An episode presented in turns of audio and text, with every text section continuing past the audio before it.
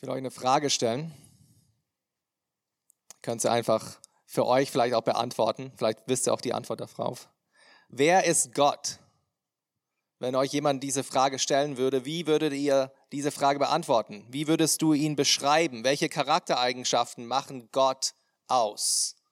Wenn man vielleicht einen muslimischen Freund fragen würde, würde er sagen, Allahu Akbar, Gott ist groß.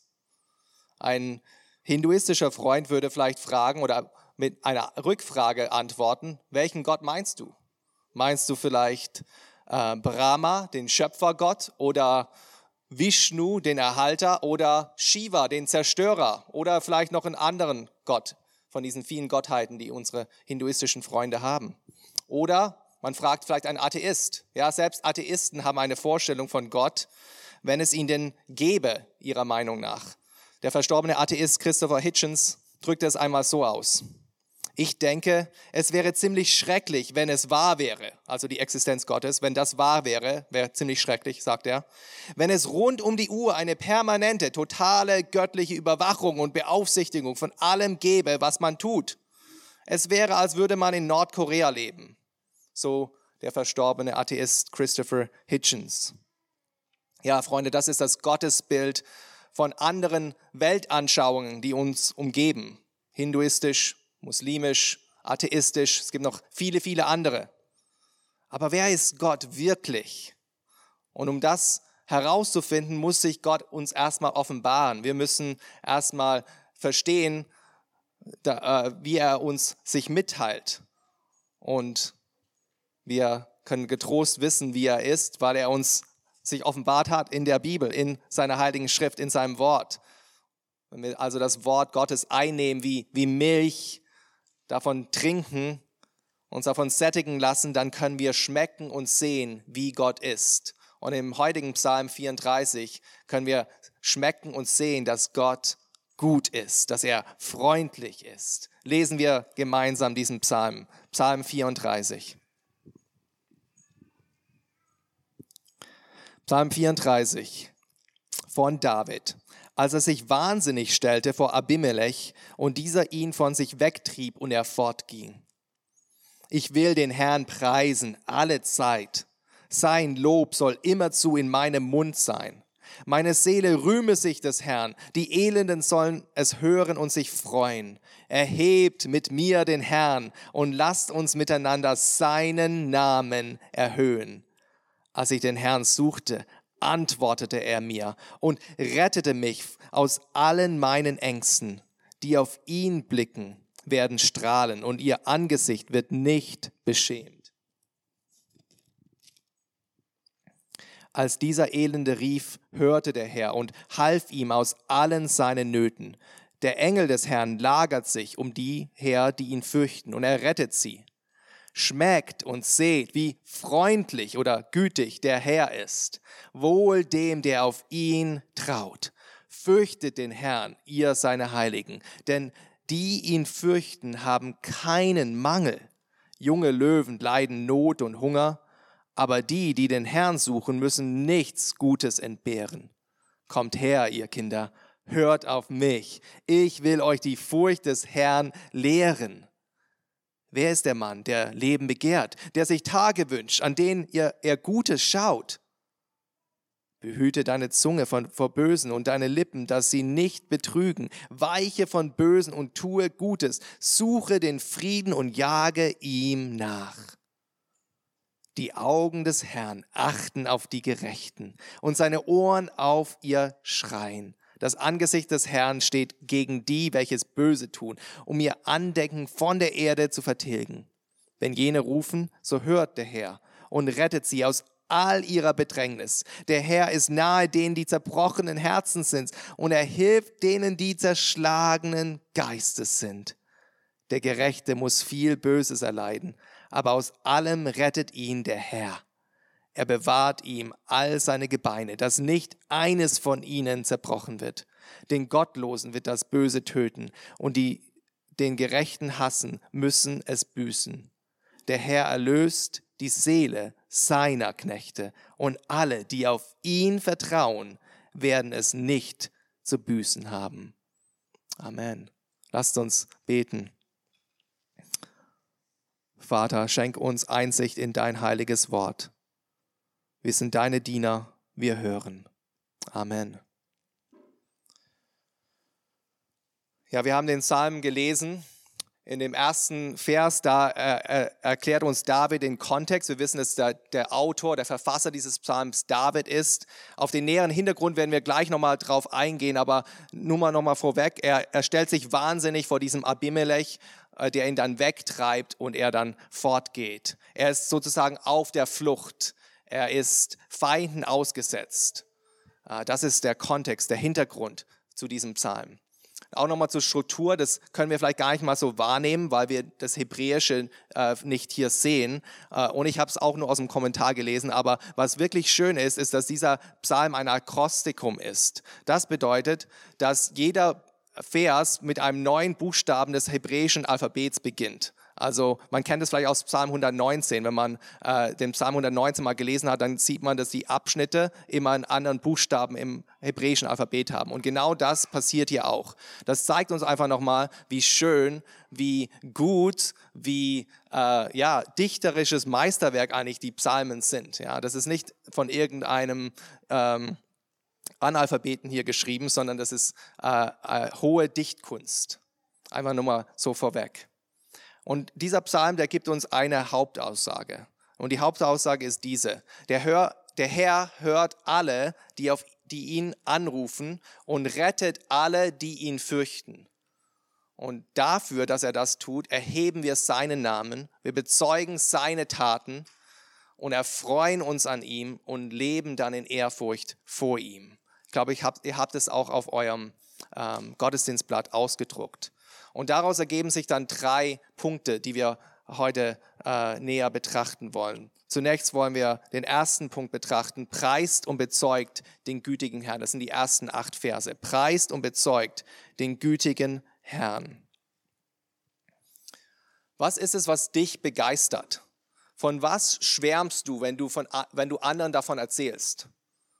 Auf was würdest du vielleicht eine Lobeshymne singen? Vielleicht ist es der letzte Urlaub äh, am Strand auf Forteventura zum Beispiel. Oder es ist dieser bestimmte Biergarten, wo das Schnitzel einfach am besten ist und das Weißbier einfach himmlisch schmeckt. Oder ist es vielleicht für die Kinder der Abenteuerspielplatz, wo man sich einfach stundenlang austoben kann und es einem nie langweilig wird. Dieser Psalm hier ist auch so eine Lobeshymne. Aber nicht eine Lobeshymne auf irgendeinen Biergarten oder irgendeinen Urlaub, sondern eine Lobeshymne auf Gott. Vers 2. Ich will den Herrn preisen alle Zeit. Sein Lob soll immerzu in meinem Mund sein. Was wir hier sehen, gleich von Anfang an, ist, dass das Lob von David hier auf Gott ausgerichtet ist, auf den Herrn ausgerichtet. Er preist, er, er segnet den Namen Jahwes, dem Bundesgott Israels. Und das ist seine Absichtserklärung für, für sein Leben, für diesen Psalm, äh, dass er den Herrn preisen will. Ich will ihn preisen, sagt er. Das ist seine Absicht, dass das nicht nur jetzt zutrifft, sondern immer da. Das ist nicht nur seine Herzenshaltung, es ist nicht nur so ein stilles Halleluja, das er vor sich her summt, sondern er macht es deutlich. Es, es geht über seine Lippen. Dieses Halleluja ist in seinem Mund. Und wie wir auch schon hier sehen in diesen ersten Versen, das ist nicht nur äh, was, was er vorübergehend macht, mal hier und da oder zu einer bestimmten Lobpreiszeit im Gottesdienst. Nein, immer zu soll dieses Lob auf seinem Mund sein. Er will den Herrn alle Zeit preisen. Es ist nicht nur eine Stunde im Gottesdienst, sondern sein ganzer Lebensrhythmus, sein ganzer Wochenrhythmus soll im, im Takt dieses beständigen Lobpreises gestaltet sein. Dann kommen wir zu Vers 3. Meine Seele rühme sich des Herrn. Und dieser Vers, der zeigt uns, dass es für, für, für David nicht nur ein bloßes Ritual ist. Ja. Er, er macht es nicht nur, weil er hier seine Pflicht erfüllt, sondern es sprudelt regelrecht aus ihm heraus. Er will den Herrn rühmen. Was, was rühmen wir denn? Ja, ich denke, Menschen, wir, wir rühmen Dinge, die uns wertvoll erscheinen. Wir rühmen vielleicht unseren Lieblingsverein und gehen dann ins Stadion und, und singen dann Ruhmeslieder auf unseren Verein. Oder wir, wir rühmen, rühmen uns über unseren Beruf, über das, was wir studiert haben vielleicht. Ähm, oder wir sind stolz auf unsere Kinder. Wir rühmen uns auch selbst, selbst sehr oft, nicht wahr? Sind sehr von uns selbst eingenommen. Aber darum geht es David hier nicht. Er rühmt nicht sich selbst, sondern er rühmt Gott. Er rühmt den Herrn. Seine Seele rühmt sich des Herrn. Und das ist wirklich das, was Psalm 34 ausmacht. Es ist ein Ruhmeslied auf die Güte des Herrn. Ist, es, ist euch aufgefallen, als wir es gelesen haben, wie gottzentriert dieser Psalm eigentlich ist? 16 Mal wird, wird Herr immer und immer wieder wird Herr betont. Dieser äh, Name, der Eigenname Gottes, der Yahweh, der Bundesgott Israels. Das, das spricht von Beziehung, das spricht davon, dass, dass sein komplettes Leben und unser komplettes, unser komplettes Lob auf den Herrn ausgerichtet sein soll. Ja, wie sieht es mit unserem Lobpreis aus? Loben wir diesen gütigen Herrn auch immer zu und alle Zeit? Ich denke, wenn es euch geht wie mir, dann ist es einfach an einem Sonntag seine Sonntagsmaske aufzusetzen, schön mitzusingen bei den Liedern, mitzubeten, mit dabei zu sein im Gottesdienst, 90 Minuten lang vielleicht seine Pflicht zu erfüllen. Aber wie sieht es dann am Montagmorgen aus, wenn der Wecker klingelt und der Alltag losgeht, die Arbeitswoche? Geht es uns dann noch immer so, dass wir alle Zeit und immer zu den Herrn loben wollen? Dass sein Loblied immer noch auf unseren Lippen ist? können wir dann immer noch bezeugen von der Güte Gottes, auch wenn die äußeren Umstände vielleicht nicht mehr so rosig sind? Oder die zweite Frage, wen rühmen wir? Rühmen wir uns selbst oder sind wir diejenigen, die auch den Herrn rühmen, die ihn groß machen? Der Grund, warum wir uns vielleicht manchmal schwer tun in unserem Leben, ist, dass wir vielleicht andere Dinge größer haben in unserem Leben als Gott selbst. Dass unser Herz nicht erfüllt ist von der Größe Gottes, von dem, was er wirklich ist und von seiner Güte. Wir müssen erstmal tief davon überzeugt sein in unserem Herzen, wie würdig er ist, wie, wie sehr er unser Lob eigentlich verdient hat, damit wir dann auch das dann auch ausüben, damit wir dann auch wirklich ihn rühmen mit unserem Mund und ihn bezeugen. Ich weiß nicht, ob ihr schon mal vielleicht im Stadion wart. Wir waren letztlich oder vor kurzem mal ähm, im, in der Allianz Arena bei Deutschland, England. Und was mich da sehr überrascht hat, oder eigentlich weiß man es ja, ähm, wenn, wenn ein Fan oder so eine Gruppe von Fans auf einmal anfängt zu klatschen oder eine, La eine Laola-Welle beginnt. Ja, das kann ein Einzelner kann das starten und dann immer mehr drumherum äh, stimmen damit ein in diese Laola-Welle oder diesen Fangesang bis schließlich das ganze Stadion davon erfüllt wird. Und, und da sieht man einfach, wie ansteckend sowas ist. Und genau das passiert hier auch in diesem Psalm. In diesen ersten drei Versen ist dieses Loblied noch erstmal so ein Solo-Auftritt von David, nicht wahr? Aber in Vers 4 sehen wir, dass, es, dass der Fokus sich jetzt wandelt und, und David quasi einlädt, dass alle anderen, alle anderen, die Gott vertrauen, auch äh, mit einstimmen in diesen Lobpreis. Vers 4. Erhebt mit mir den Herrn und lasst uns miteinander seinen Namen erhöhen. Ja, liebe Geschwister, das ist letztendlich einer der Gründe, warum wir uns wöchentlich hier gemeinsam treffen wollen zum Gottesdienst, um unseren gütigen Herrn gemeinsam zu loben und zu preisen. Das, was wir, wir heute hier tun, das ist nicht nur ein leeres Ritual, das ist nicht nur das, was wir halt am Sonntag machen. Nein, durch unser Singen, durch unsere Gebete erheben wir unsere Stimme zum Herrn. Wenn wir auf die Lesung hören, wenn wir auf die Predigt hören, dann hören wir auf Gottes Wort und wir, wir begeben uns demütig unter seine Autorität und stellen damit klar, dass wir seinen Namen erhöhen, nicht unseren eigenen Namen. Deswegen ist es so wichtig, dass wir dass diese Regelmäßigkeit auch im gemeinschaftlichen Gottesdienst wahren, dass wir nicht vernachlässigen, uns zu, gemeinsam zu versammeln. Ja, die Verse 1 bis 4, die, die sind eigentlich äh, Zeugen von diesem Lobpreis für diesen gütigen Herrn. Und in den nächsten drei, vier, vier, drei bis vier Versen, Versen 5 bis 8, da sehen wir, dass dieser Lobpreis jetzt in eine Art Bezeugung übergeht. David und, und auch, er fordert dann auch andere dazu auf, äh, die Güte des Herrn zu bezeugen. Ich denke, viele von euch kennen diesen alten Kirchenchoral, Lobe den Herrn, den mächtigen König der Ehren. Von Joachim Neander. Und da heißt es im dritten Vers, in wie viel Not hat nicht der gnädige Gott über dir Flügel gebreitet. Und das ist genau das, was äh, David in den nächsten Versen macht, in den Versen 5 bis 7. Da äh, bezeugt er auch davon, wie, in wie viel Not der Herr über ihn Flügel gebreitet hat, aus wie viel Not der Herr ihn gerettet hat. Schaut euch nochmal den Vers 5 an. Das ist ein, ein, ein Bericht aus seinem Leben, ein Zeugnis. Als ich den Herrn suchte, antwortete er mir und rettete mich aus allen meinen Ängsten. Und dann Vers 7. Als dieser Elende rief, hörte der Herr und half ihm aus allen seinen Nöten. Das Wort für Elend kann auch als, als armer Mann übersetzt werden. Und es ist klar, dass aus diesem Parallel, dieser Parallelstruktur der Psalmen, dass äh, David dieser Elende ist.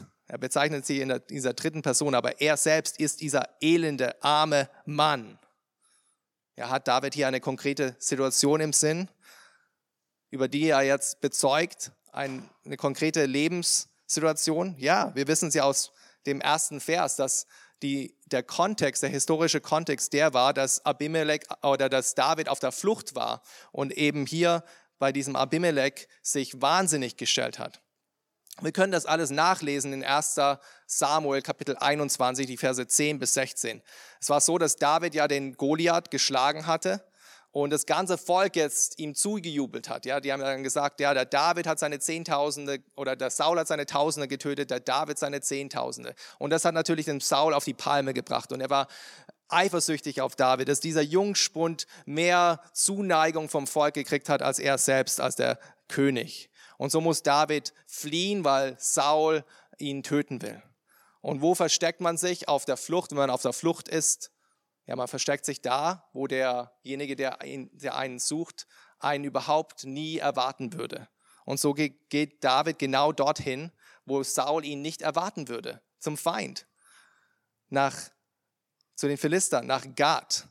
Achish ist der, der eigentliche Name von diesem Abimelech. Abimelech heißt im Prinzip, äh, mein Vater ist König. Und Achis äh, ist der König von Gad. Und wer kam auch noch von Gad? Wisst ihr noch, wo der Goliath her war? Der war auch aus Gad, aus derselben Stadt. Er geht also in dieselbe Stadt, äh, wo er auch, wo der, der Krieger hergekommen ist, den er geschlagen hatte in der, in der Schlacht, den Goliath, und sucht dort Unterschlupf, dort, wo der Saul ihn nie erwarten würde aber in dieser Stadt, da bleibt er nicht lange im Verborgenen. Seine Identität bleibt nicht lang verborgen. Irgendwann ist klar, okay, der Riesentöter ist hier in der Stadt und äh, sein Versteck wird aufgeflogen und es wird dem Achis, dem, dem König, bekannt gemacht. David ist in der Stadt, ähm, unser Feind ist hier. Und was macht David dann? Wir lesen es in 1 Samuel 21, Vers 13. Und David fürchtete sich sehr vor Achis, dem König von Gad, und er stellte sich wahnsinnig vor ihren Augen. Achis hat kein, keine Lust auf einen, weiteren Wahnsinnigen. Er hat schon vielleicht andere in seiner Stadt, die wahnsinnig sind, und er will nicht nochmal einen haben. Und so lässt er David ziehen, von dannen gehen. Aber was uns hier begegnet, ist, wie armselig, wie, wie elend David in dieser Situation war. Bis vor kurzem war noch der gefeierte Kriegsheld. Er war noch der frisch gebackene Schwiegersohn von Saul und auf einmal ist er jetzt ganz allein, obdachlos, heimatlos, hilflos, dem Feind ausgesetzt. Er hat solche Todesangst, dass er sich verrückt stellt. Und dennoch, trotz dieser auswegs, ausweglosen Lage, kann er Gott preisen, kann er bezeugen, dass der, dass der Gott, den er vertraut, dass dieser Gott gütig ist dass er freundlich ist und er ist von, dass dieser Gott ihn von seinen Ängsten befreit hat und ihm in seiner Not geholfen hat. Und wenn wir dann weiterlesen, 1 Samuel 21 und in fortfolgenden Kapiteln, dann sehen wir, wie immer und immer wieder Gott dem David dann auch beigestanden hat und ihn aus verschiedenen Notlagen dann auch errettet hat und Saul seine mörderischen Absichten nicht durchführen konnte. Aber vielleicht sitzt du heute Morgen hier und du denkst dir, ja, das ist, das ist ja schön und gut für den David. Aber das, das spiegelt nicht dem, was ich in meiner Lebens, Lebenserfahrung erfahren habe. Ja, David, der wurde vielleicht befreit von seiner Not, der, Gott hat den vielleicht errettet aus aussichtslosen Lebenslagen. aber ich habe immer noch mit meinen Ängsten zu kämpfen. Ich weiß auch nicht, wo, wie mir der Kopf steht, mit den ganzen Dingen, die gerade passieren, mit Inflation, mit Energiekrise, mit Dürre in Deutschland, mit Krieg in Europa, mit der nächsten Pandemie, die vielleicht wieder kommt. In meiner Not wurde mir noch nicht geholfen, sagst du dir vielleicht. Ich habe noch immer Gesundheitsprobleme, ich habe finanzielle Nöte, ich habe Beziehungskonflikte. Wo bleibt denn meine Rettung, sagst du dir vielleicht. Und die Verse 6 und 8 geben uns die Antwort auf diese Fragen. Schaut euch nochmal Vers 6 an. Die auf ihn blicken, werden strahlen und ihr Angesicht wird nicht beschämt. Und Vers 8. Der Engel des Herrn lagert sich um die her, die ihn fürchten und er rettet sie. Was uns diese Verse zeigen wollen, ist, dass Davids persönliche Rettung nicht nur für ihn gilt, sondern auch für all diejenigen, die Gott und dem Herrn vertrauen. Ja, wir, die wir auf ihn schauen, die wir ihn fürchten, unsere Lebenslage, unsere Lebensumstände, die, die mögen vielleicht beschämend sein. Wir werden vielleicht von anderen verspottet sein. Wir werden vielleicht der Schandfleck von unserer Familie bleiben. Wir schämen uns vielleicht für, für, für gewisse Dinge, die wir in der Vergangenheit gemacht haben. Aber wenn wir auf ihn blicken, dann strahlen wir und wir sind nicht mehr beschämt, weil der Herr selbst, der gütige Herr, unser Haupt erheben wird. Und selbst in den aussichtslosen, aussichtslosen Notlagen, die wir uns befinden können, wenn wir von Feinden umzingelt sind, wenn wir denken, dass die Welt um uns zusammenbricht, wenn wir verzweifelt sind, weil der Teufel uns in seiner List zur Verzweiflung treibt, selbst dann können wir wissen, dass der Engel des Herrn um die lagert, die ihn fürchten. Dieser selbe Engel des Herrn, der, ein, der vor Urzeiten die erstgeborene Ägypter getötet hat, der das ganze assyrische Heer vor den Toren Jerusalems in einer Nacht vernichtet hat, dieser selbe Engel des Herrn in Jesus Christus, der kämpft für uns. Der ist unser Schutzschild um uns herum. Wer kann uns was anhaben? Ja, wie sollen wir das anwenden für uns? Wie sollen wir diesen gütigen Gott bezeugen? Erstens müssen wir uns erstmal daran erinnern, dass er gütig ist.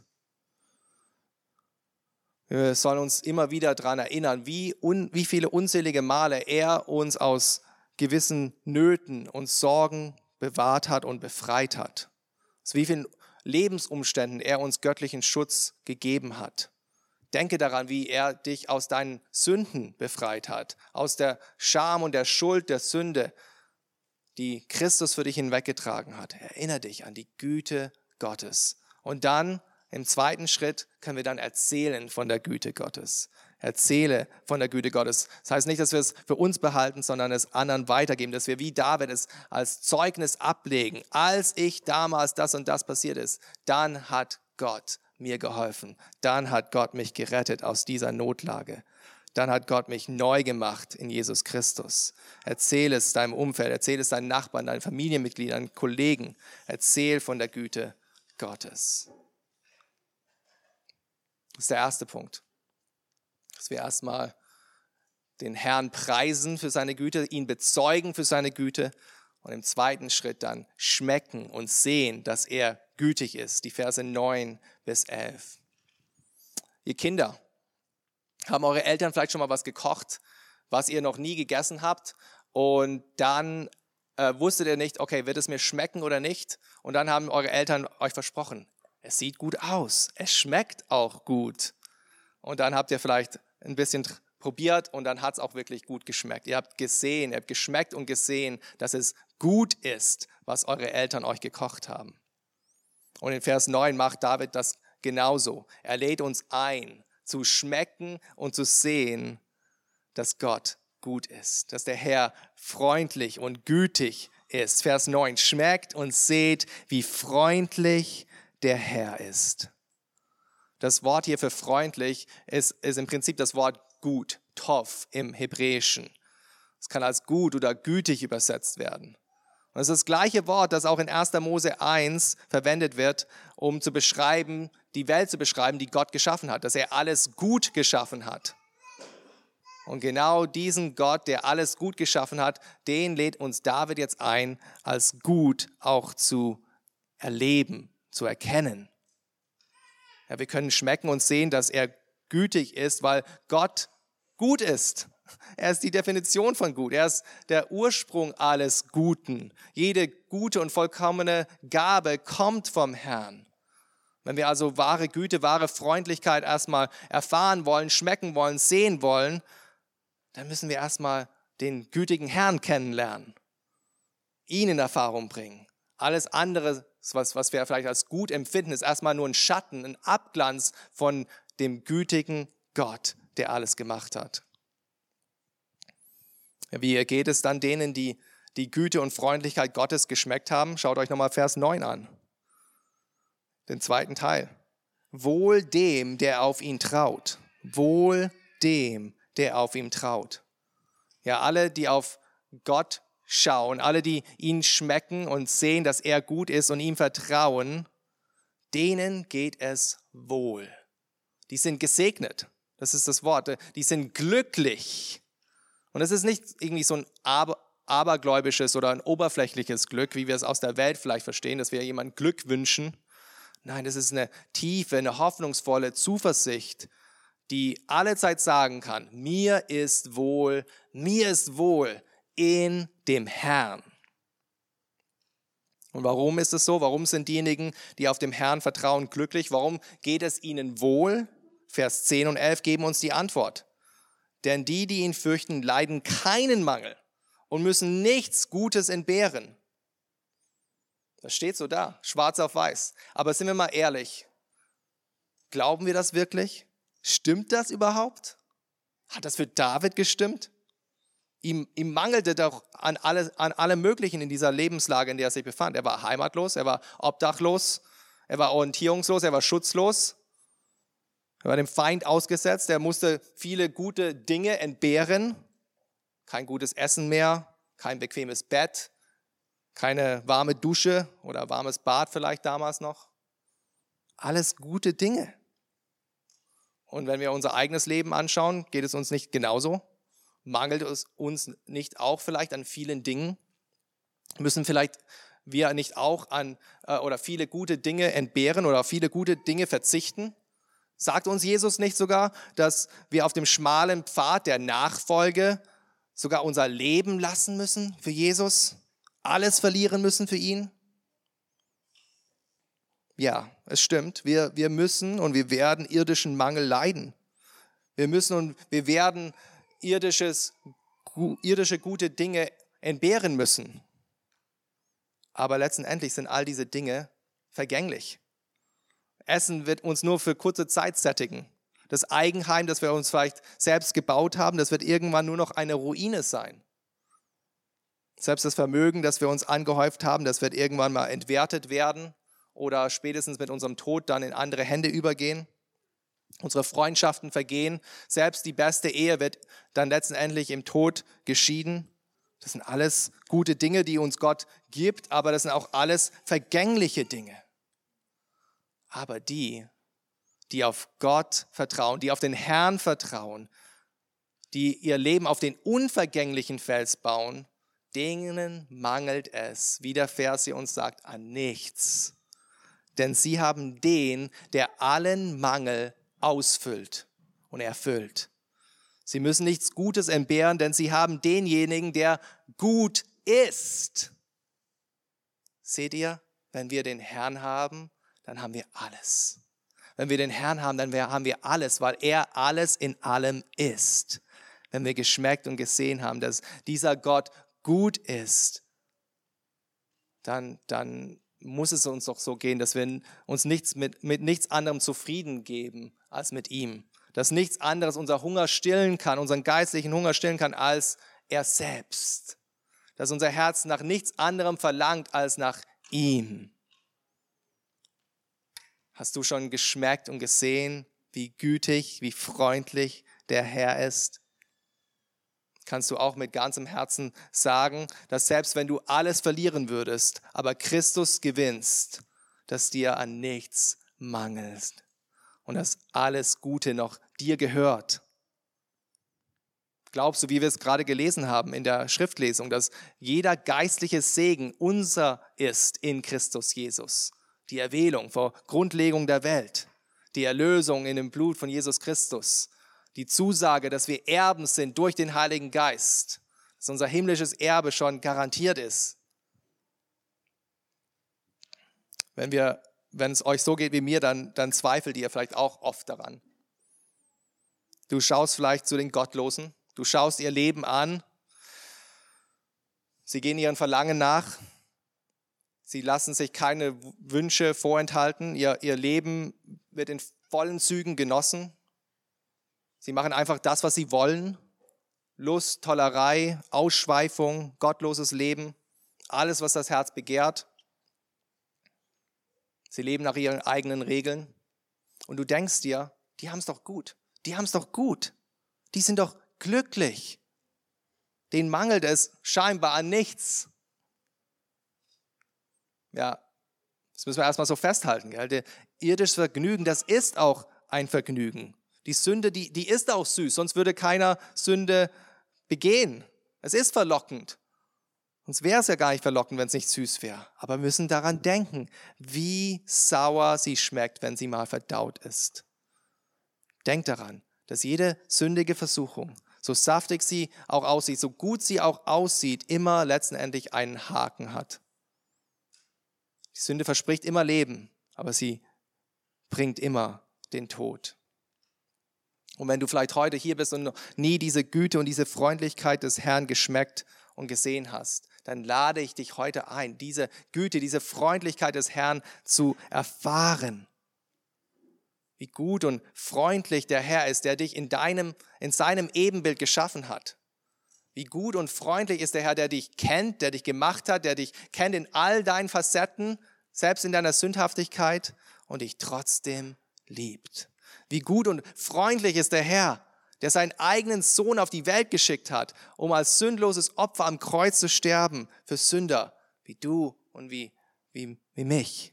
Wie gut und freundlich ist der Herr, der dich heute hierher geführt hat, dass du seine Güte und seine Freundlichkeit erfahren kannst durch sein Wort, damit du ihm vertrauen kannst, damit du mit ihm versöhnt werden kannst, ihn kennenlernen darfst. Auch schmecke und, und sehe, wie freundlich und wie gut der Herr ist. Ja, und wenn wir geschmeckt haben, gesehen haben, wie gut, wie freundlich der Herr ist, dann bringt es uns zu dem dritten Punkt, nämlich der, dass wir dann jetzt ehrfürchtig vor diesem gütigen Herrn leben wollen. Ehrt und fürchtet den gütigen Herrn. Die Verse 12 bis 23. Ja, hier Vers 12, der beginnt wieder mit einer Aufforderung. David sagt, kommt her, ihr Kinder, hört auf mich. Ich will euch die Furcht des Herrn lehren. Es ist erstmal eine Aufforderung, es ist ein Imperativ, es ist eine Befehlsform, aber es klingt nicht wie ein Befehl, es klingt eher wie eine Einladung, nicht wahr? David bezeichnet hier seine, seine Zuhörer als, als seine Kinder. Es zeigt auch irgendwie seine väterliche Zuneigung, seine Fürsorge für uns, die wir ihm zuhören. Er will uns letztendlich eine Lebensweisheit hier mit auf den Lebensweg gehen, geben. In Vers 7 und Vers 10 hat er uns schon von der Furcht des Herrn erzählt, davon geredet, was es bedeutet, äh, in der Furcht des Herrn zu leben. Und jetzt will er uns erklären, was die Furcht des Herrn überhaupt ist. Er will uns die Furcht des Herrn lehren. Denn nur diejenigen, die, die den Herrn fürchten, die werden errettet werden. Vers 7. Nur die den Herrn fürchten, die werden auch keinen Mangel leiden.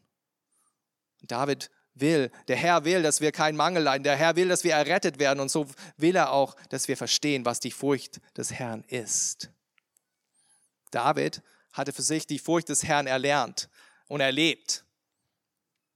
Er hat erlebt, dass die Furcht des Herrn der, der Schlüssel war zu einem erfüllten Leben. Und so stellt er in Vers 13 die rhetorische Frage. Vers 13.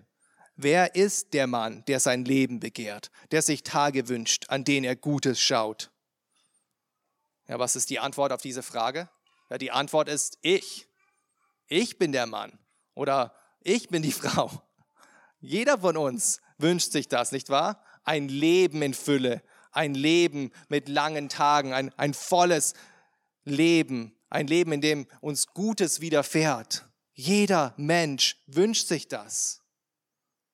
Und dieser Psalm sagt uns, Gott sagt uns in seinem Wort hier in diesem Psalm, dass dieses Streben nach einem erfüllten, nach einem glücklichen, nach einem langen Leben nur dann stattfinden kann, wenn wir das, die Furcht des Herrn erlernt haben. Aber was bedeutet letztendlich dann diese Furcht des Herrn?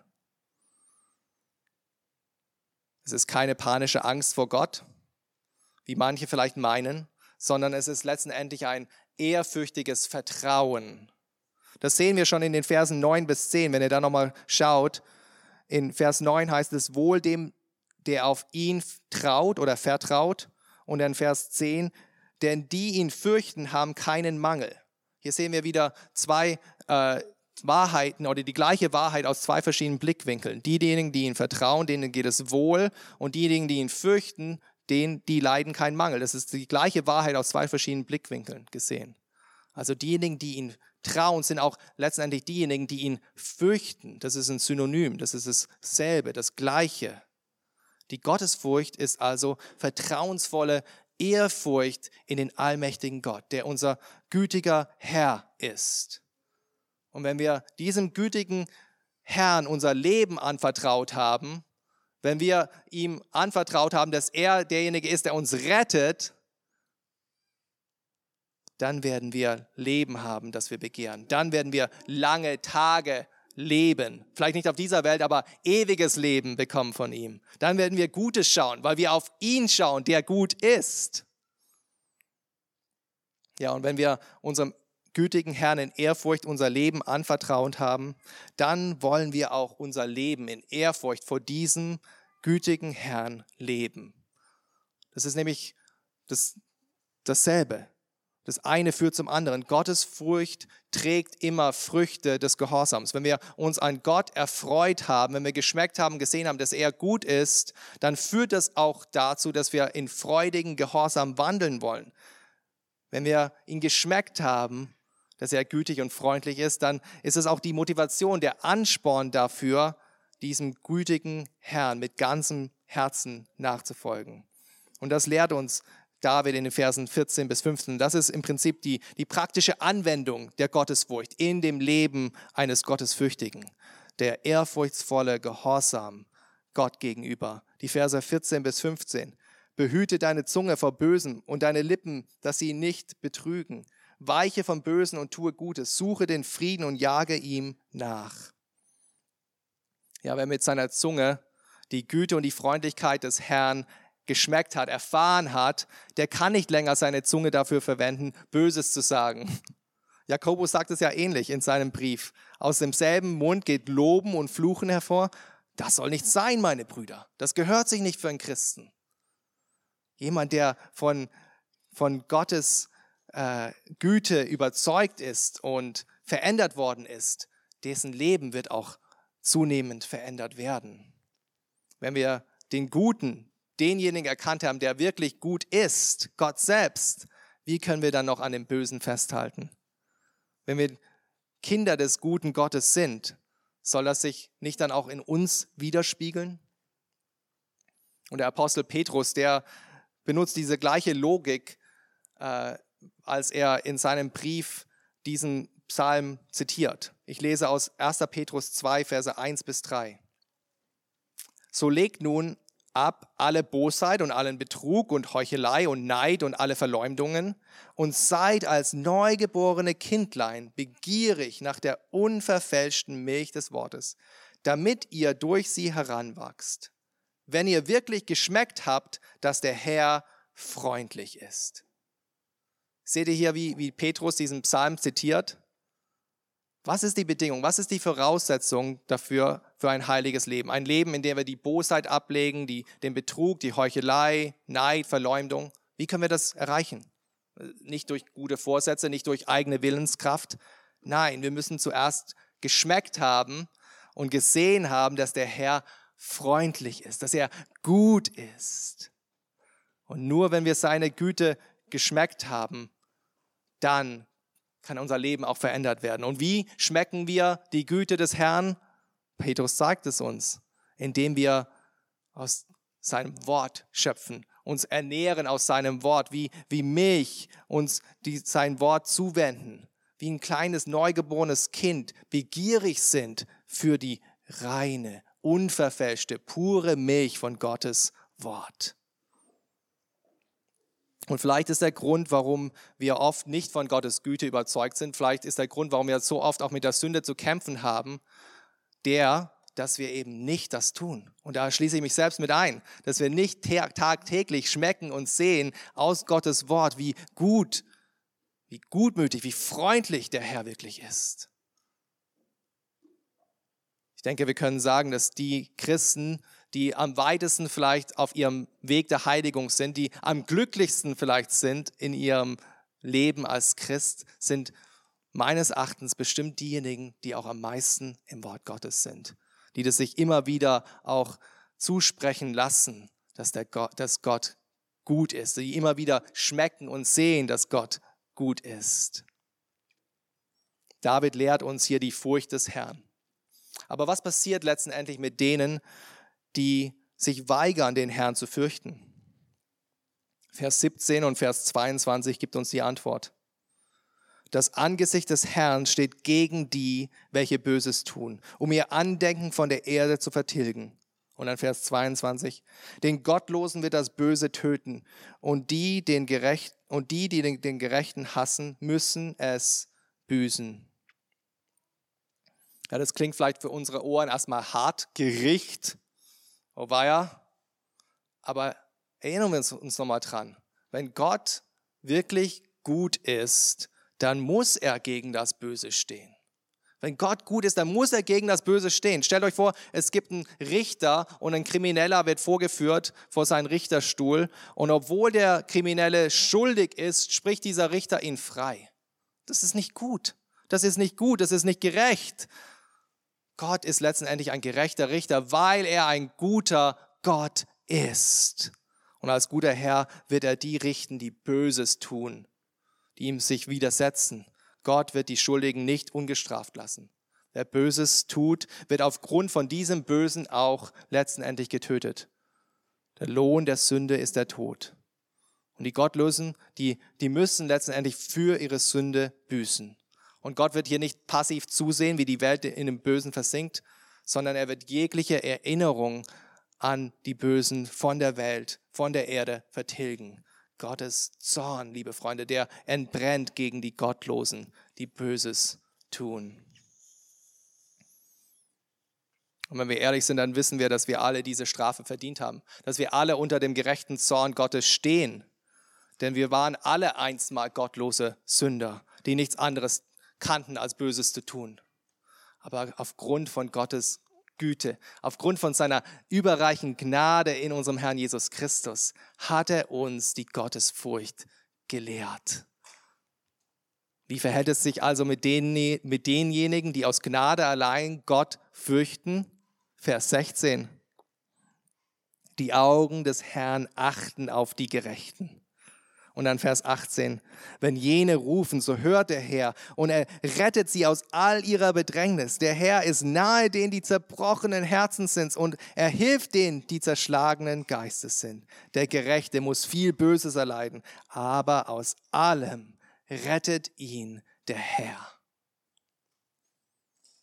In Vers 16 und dann auch wieder in Vers 20 werden diejenigen, die Gott fürchten, hier als die Gerechten oder der Gerechte bezeichnet. Warum? Ja, weil diejenigen, die in vertrauensvoller Gottesfurcht zu Gott kommen, die werden von Gott gerecht gesprochen. Die werden von ihm nicht mehr als Sünder angesehen, sondern als diejenigen, die jetzt vor ihm schuldlos stehen. Nicht durch Werke, sondern durch Glauben, durch Vertrauen allein. Seht ihr, wie gut unser Herr ist? Wie gütig er es mit uns meint, die die wir uns ihm anvertraut haben. Sein Angesicht ist nicht länger hier im Zorn uns entgegengewandt. Nein, im Gegenteil. Hier sehen wir, dass seine väterlichen Augen auf uns gerichtet sind. Er lässt uns wie ein Vater seine Kinder nicht ein Augenblick aus den Augen. Nichts in unserem Leben kann passieren, außer dass er es weiß. Er wacht über uns, er beschützt uns. Seine Ohren sind uns zugewandt. Jede Sekunde eines jeden Tages können wir zu ihm kommen und er hat immer ein offenes Ohr für uns. Unsere Gebete, die prallen nicht an der Decke ab, sondern Gott hört und Gott rettet. Wie gütig und wie freundlich ist unser Herr. Und wie viele unselige Male können wir selbst bezeugen, dass wir zerbrochenen Herzens waren, dass wir zerschlagenen Geistes waren, durch Depression, durch Trauer, durch Zukunftsängste, durch Sündenlasten, die uns belastet haben.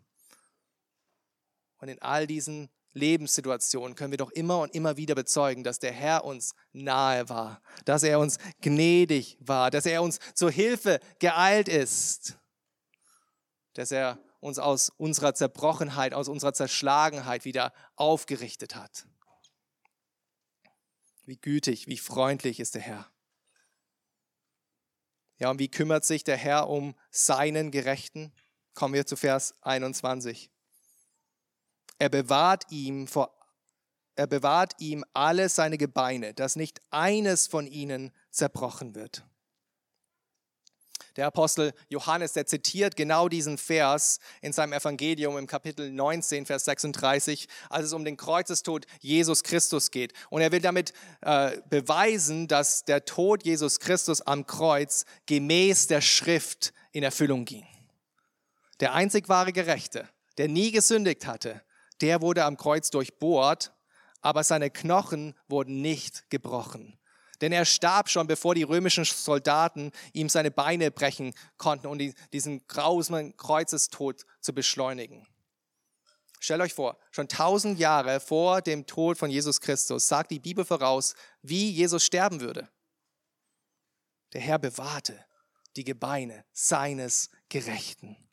Und was am Kreuz erstmal so als eine Niederlage aussah, das war in Wirklichkeit dies, der Sieg über die Sünde, über den Tod und über den Teufel. Denn der Gerechte, der sühnt für unsere Sünde, der befreit uns von den Anschuldigungen des Teufels und durch sein Tod haben wir Leben. Und am dritten Tag, da ist dieser Gerechte, dieser Jesus Christus von den Toten auferweckt worden, um nie wieder zu sterben. Und seine Auferstehung, liebe Freunde, das ist die Garantie dafür, dass wir, die ihn, an ihn glauben, die durch ihn gerecht gesprochen worden sind, auch eines Tages einen unvergänglichen Auferstehungsleib erhalten werden. Denn was für ihn gilt, das gilt auch für uns. Der Herr wird alle Gebeine des Gerechten bewahren. Und das ist die Hoffnung, die auch Vers 23 ausspricht. Schaut euch abschließend Vers 23 an der Herr erlöst die Seele seiner Knechte und alle, die auf ihn vertrauen, werden es nicht zu büßen haben. Ja, Freunde, wie uns der Römerbrief auch sagt, alle, die ihn vertrauen, die werden nicht verdammt werden. Da ist keine Verdammnis in Jesus Christus, sondern ihr Leib, ihre Seele, unser Leib, unsere Seele, die wird vom gütigen Herrn erlöst werden. Ewiges Leben, Freunde, erwartet uns. Unsere Tage, die werden vielleicht hier auf Erden zu Ende gehen, aber dort in Ewigkeit weitergehen. Wir werden immer und ewig auf Gutes schauen, auf den Guten schauen. Und wir werden in aller Ewigkeit schmecken und sehen können, dass der Herr gut ist. Hast du es jetzt schon geschmeckt? Hast du es jetzt schon gesehen? Lasst uns beten. Oh Vater, unser ungläubiges Herz glaubt so oft nicht, dass du gut bist. Wir denken eher, dass du unbarmherzig bist, dass du ähm, ja, weit weg bist, dass du nur richtest und nicht liebst. Und doch sehen wir in deinem Wort eine komplett andere Botschaft. Du offenbarst dich uns als die Güte in Person. Du bist gut, du bist freundlich. Helf uns das näher zu erfassen. Helf uns zu schmecken und zu sehen, dass du gut bist. Und lass unser ganzes Leben dadurch verwandelt werden, dass wir ein wohlgefälliges Opfer geben dir und unser ganzes Leben ein Lobpreis für dich ist. Dass wir in Ehrfurcht vor dir wandeln, damit die ganze Welt versteht, dass du gut bist. Amen.